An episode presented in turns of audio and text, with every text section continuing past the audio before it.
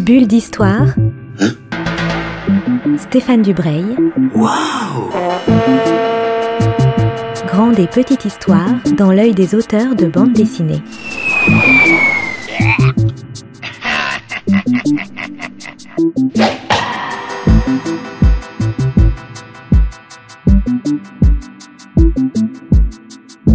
Bonjour à toutes et à tous et bienvenue dans une nouvelle bulle d'histoire sur Art District Radio. Une bulle d'histoire un peu particulière puisqu'il n'y a pas aujourd'hui de, d'interview d'un auteur, d'un éditeur ou encore d'un coloriste ou en tout cas de quelqu'un du monde de la bande dessinée, mais une petite conversation à bâton rompu pour présenter cinq albums qui ont fait l'actualité.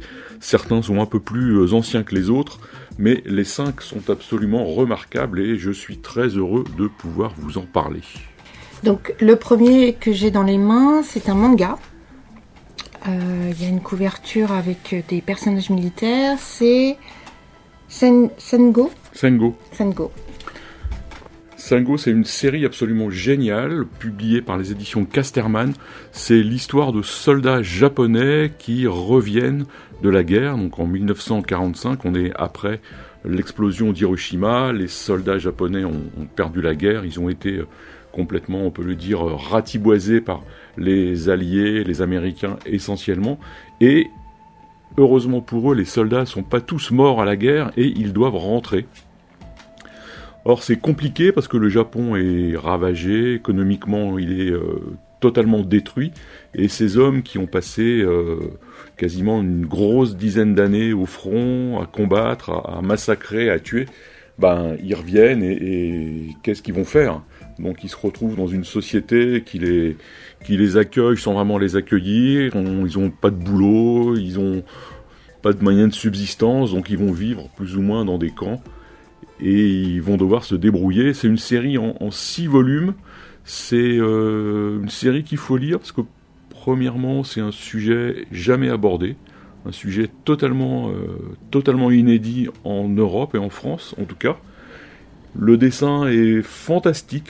Des très très beaux portraits, des très beaux paysages. Oui, Sur... moi, j'aime bien le dessin. J'avoue, euh, c'est très très beau.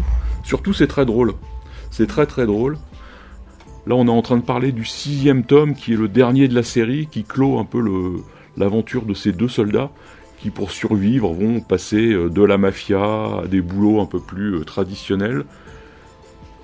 Et ce dernier volume est un peu le plus dramatique, puisqu'il raconte, euh, il raconte l'invasion de la Chine par le Japon, et ça n'a pas été une, une invasion très humaine, on va dire. Voilà, il y a beaucoup de crimes de guerre, de crimes contre l'humanité.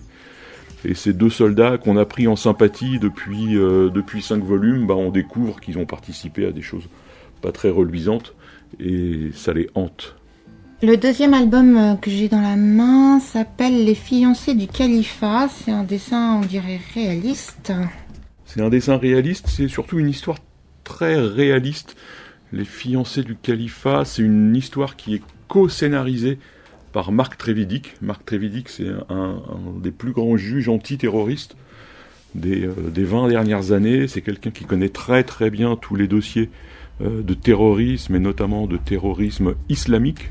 Et ça, c'est un album qui oscille entre euh, l'album d'actualité, le polar, le roman d'espionnage, et qui raconte par le menu comment...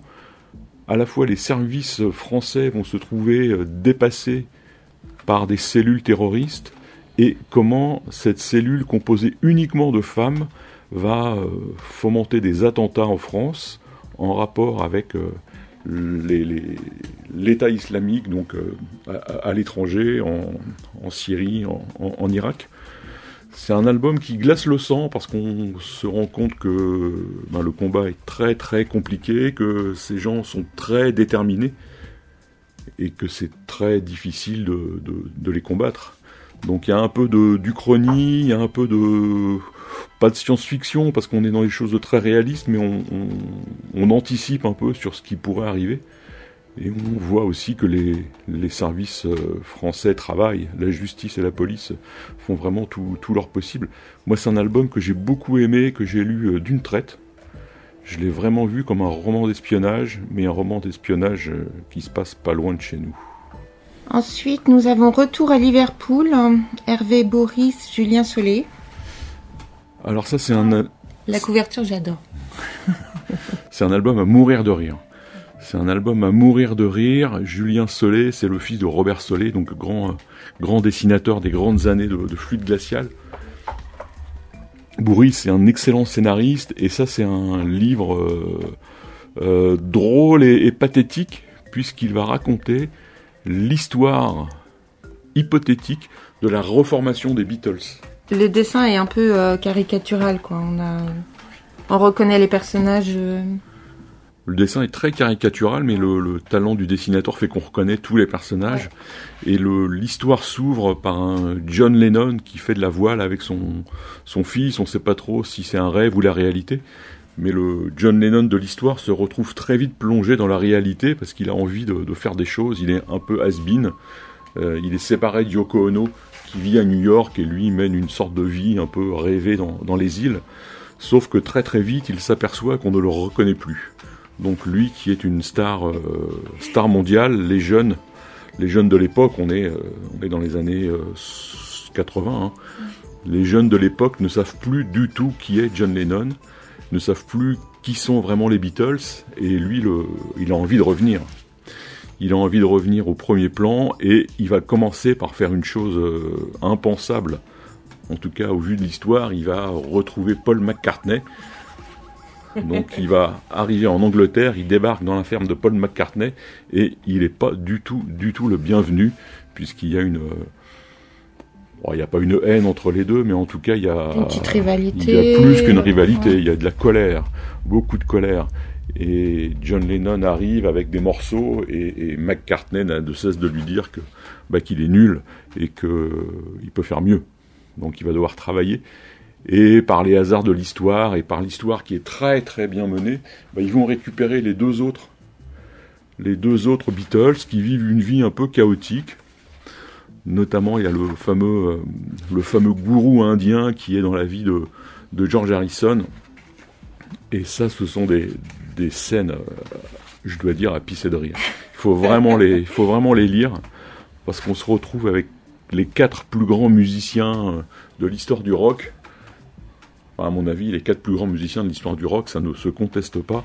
Et en fait, c'est quatre has-been qui vont errer dans Liverpool de boîte en boîte, entre des bagarres, parce que là aussi, les blousons noirs ne les reconnaissent plus et n'ont aucun scrupule à essayer de cogner John Lennon ou les autres.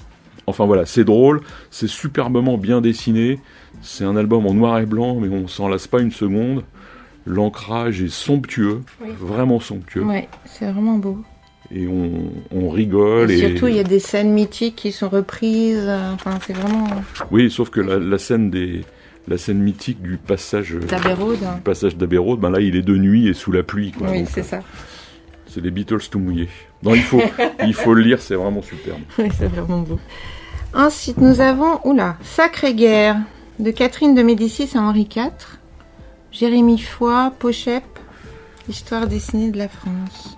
Alors ça, ça fait partie d'un vaste projet mené par les éditions de La Découverte, qui est euh, de remettre au goût du jour l'histoire de France en bande dessinée.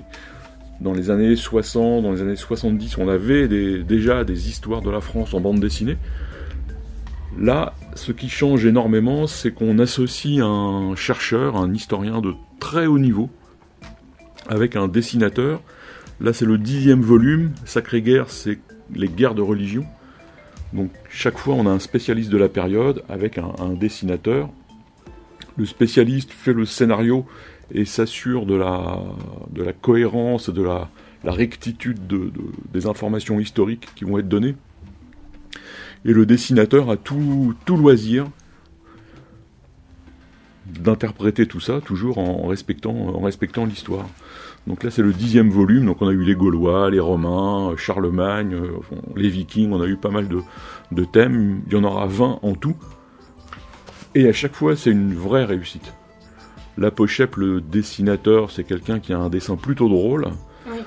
Donc de faire euh, de l'humour avec la guerre de religion, bah, il faut le faire, mais c'est réussi, c'est toujours juste, Et on apprend évidemment euh, quantité de choses, et souvent des choses très très très pointues, et le, l'association chercheurs-dessinateurs f- permet de faire passer beaucoup d'informations, souvent très très complexes à, à expliquer, et à mettre à disposition d'un public un peu non averti en, en histoire.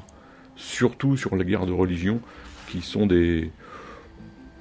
qui sont des... Des, des zones obscures, hein, des querelles euh, quelquefois assez jésuitiques, mais qui portent sur des, des points moraux, des points politiques et des points sociaux, qui ont une grande importance à l'époque.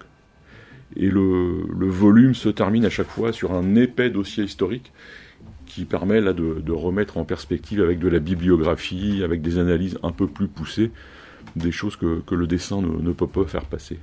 Alors par contre, dans l'histoire, là, je vois qu'on parle du, du, on part du film de Patrice Chéreau, La reine Margot. Oui, parce qu'il y a des allers-retours entre les deux. Pour euh, donner un peu plus de, de modernité, on peut dire ça comme ça, même si le mot est, le mot est pas très intelligent. Ils partent de ce film qui se passe pendant la guerre de religion et ils vont euh, faire des allers-retours par un, une astuce que, que je ne vais pas raconter, mais qui permet de les envoyer dans le passé. Et les personnages du passé vont, vont entre guillemets commenter un peu ce qui se passe dans le film. Donc ah. partir des personnages du film pour euh, se mettre à raconter l'histoire, et ils vont voyager comme ça dans, dans toute la France. Ils vont rencontrer évidemment Catherine de Médicis, le futur Henri quatre, le duc de Guise, enfin tous les, tous les grands personnages des guerres de religion, et beaucoup de personnages que, que personne connaît à part les, les historiens, mais qui ont euh, participé à tout ça, sachant que les guerres de religion en France, c'est quand même une abomination totale, hein, les, les, c'est une vraie guerre. Et du coup, c'est animé, quoi. Ouais. C'est hyper, euh, hyper vivant. Thierry Guitart, tout ou rien, avec une espèce de personnage punk. Punk, on peut le dire. Ouais. Sur la couverture et une tête de mort.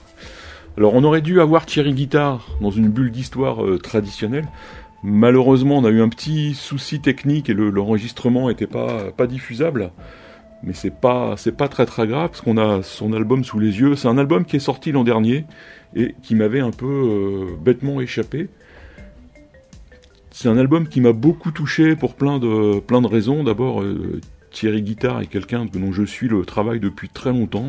C'est un magnifique dessin, euh, la ligne hyper claire, avec euh, des aplats de couleurs, avec euh, des couleurs euh, qu'on pourrait dire un peu pop, même si là aussi ça ne veut pas dire grand-chose, mais en tout cas on est dans un univers très coloré, et c'est un... D'abord Thierry Guitart, il est né la même année que moi, donc forcément on se sent des, des affinités. On a vécu un peu les mêmes choses dans les cités de banlieue... Euh, dans notre jeunesse, et on, voilà, on avait qu'une idée, lui et moi, c'était d'en, d'en sortir, et on en est sortis tous les deux de façon très très différente. Mais on n'est pas du tout là pour, pour parler de moi, mais de Thierry Guitart. Donc Thierry Guitart raconte sa vie, c'est une autobiographie, c'est un peu ses, ses vingt premières années. Il a vécu dans une cité, euh, il a des parents, des frères, des sœurs, il, il part en vacances à la mer, il rencontre euh, ses premiers amours, ses premiers émois, et il a une vie familiale qui est compliquée, voilà, des parents qui se séparent et, et des choses comme ça, il y a des, des drames dans sa famille, mais il y a aussi plein de, plein de joies, notamment le dessin, parce qu'il découvre très très vite qu'il veut être dessinateur, et, et il me l'a dit lui-même, euh, à l'école, il est vraiment pas bon, c'est catastrophique, mais il sait qu'il va être dessinateur, et, et la, la pression sociale euh, l'oblige à faire plein de, plein de petits boulots, plein de petits métiers, maquettiste, il travaille dans la mécanique, il travaille dans la menuiserie, et évidemment rien ne, rien ne lui plaît, il reste pas longtemps, puisque lui, il veut être dessinateur, et malheureusement, entre il va euh, commencer à fumer un peu de, de cannabis et il va se mettre à trafiquer. Et ça va être un point de bascule dans son histoire, puisque quand on trafique, on est forcément euh, surveillé par la police. Et ben, il va être rattrapé. Quelqu'un va le dénoncer, c'est un peu ce qu'on comprend dans, dans ce qu'il raconte. La police l'arrête, euh, arrive chez lui, met son, son appartement sans dessus-dessous, et évidemment, il trouve, il trouve ce qu'il y a à trouver. Et il est embarqué, à garde à vue. Ce qu'il raconte est absolument abominable, parce que sa, sa garde à vue, ça ressemble quand même énormément à de la torture. Là, les policiers n'ont pas été très républicains, en tout cas, ils n'ont pas beaucoup de respect pour lui, c'est assez, euh, c'est assez terrifiant. Et là aussi, chose incompréhensible, il a une très mauvaise avocate qui le défend très très mal. Même s'il change d'avocat, les choses sont mal embarquées et il va, euh, il va faire deux ans de prison pour trafic de cannabis à dix-huit ans. Donc là, sa vie, euh, sa vie est compliquée. Bascule. Plus que ça, même elle est, elle est mal mal barrée. Mais l'intérêt de, de tout cet album, c'est qu'il n'y a jamais de pathos, c'est jamais, euh, c'est jamais larmoyant. Il y a toujours beaucoup beaucoup d'optimisme et euh, on, a, on a toujours l'impression qu'il, qu'il trouve toujours ce qu'il y a de, de meilleur dans la vie. J'aime beaucoup les, les cadrages de dessins qui servent l'histoire et euh, il, euh, il, il joue avec les perspectives en permanence. C'est vraiment c'est très très beau et du coup c'est, euh, c'est effectivement ça participe à la dynamique, j'imagine. C'est vraiment chouette. Ouais, c'est très sensuel aussi. C'est une vision de la banlieue qui est euh, plutôt euh, à la fois très drôle, très noire, parce que c'est pas une, un endroit très sympathique. Mais en même temps, euh, les couleurs, les visages, euh, effectivement, là, les cadrages qui bougent beaucoup euh, rendent tout ça assez, euh, assez optimiste. Et même sa vision de la prison n'est pas une vision euh, noire de, de, de cet endroit. Voilà, les gens sont plutôt bienveillants, plutôt gentils avec lui. C'est, c'est peut-être parce qu'il est très jeune, mais en tout cas, il, il, la, on ne ressent pas la violence qu'on peut voir habituellement dans les films ou dans d'autres, dans d'autres récits. Il revendique euh, le fait d'avoir été euh, formé euh, en prison, comment dire comment Non, dire pas du tout. Ça, ça a servi à son... Je ne sais pas, je n'ai pas de réponse à ça. Sachant que quand il sort de prison, il n'a qu'une idée en tête, c'est d'aller à Londres. Et parce qu'il va souvent à Londres, parce que c'est un grand fan de musique, notamment de musique punk, et la scène musicale est à Londres. Et donc il va, il va aller à Londres, il va rencontrer même une, une jeune femme qui est l'amour de sa vie, puisqu'il est toujours, euh, toujours avec elle, donc euh, trente ans après. Et, et voilà, donc Thierry Guitart, le, tout ou rien, il faut absolument le lire, parce que c'est un... D'abord, plastiquement, c'est du très beau dessin. Et ensuite, c'est une, une histoire difficile, mais, mais vraiment réjouissante. Je vais quand même rappeler un peu les informations nécessaires pour acheter tous ces merveilleux albums.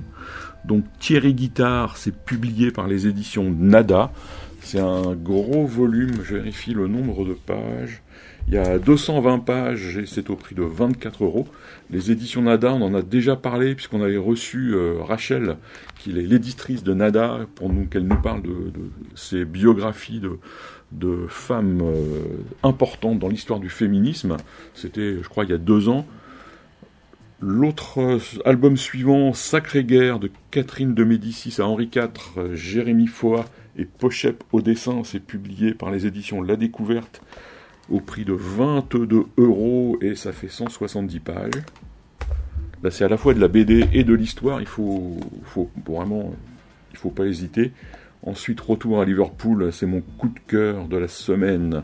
Hervé Bourhis, c'est Julien Solé, c'est publié par les éditions Futuropolis, c'est dix-sept euros et ça fait cent pages. Ça, c'est un, un must des bibliothèques de deux mille vingt-deux. Rue de Sèvres publie Les fiancés du califat avec Marc Trévidic au scénario, Mats et Giuseppe Liotti.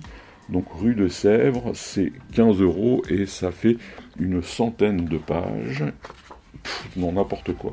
soixante-dix pages. Ça aussi, c'est un très beau document. Et enfin, le dernier volume de la série Sengo, qui raconte l'histoire de ces deux soldats japonais. L'auteur, c'est Sansuke Yamada. Ça fait cent quatre-vingt-douze pages et à chaque fois c'est neuf euros quarante-cinq. Je vous dis à bientôt, à dans quinze jours pour une bulle d'histoire plus traditionnelle. Bulle d'histoire. Hein? Bulle d'histoire avec Stéphane Dubreuil. Waouh! Une émission à retrouver le mardi et le samedi à dix heures trente.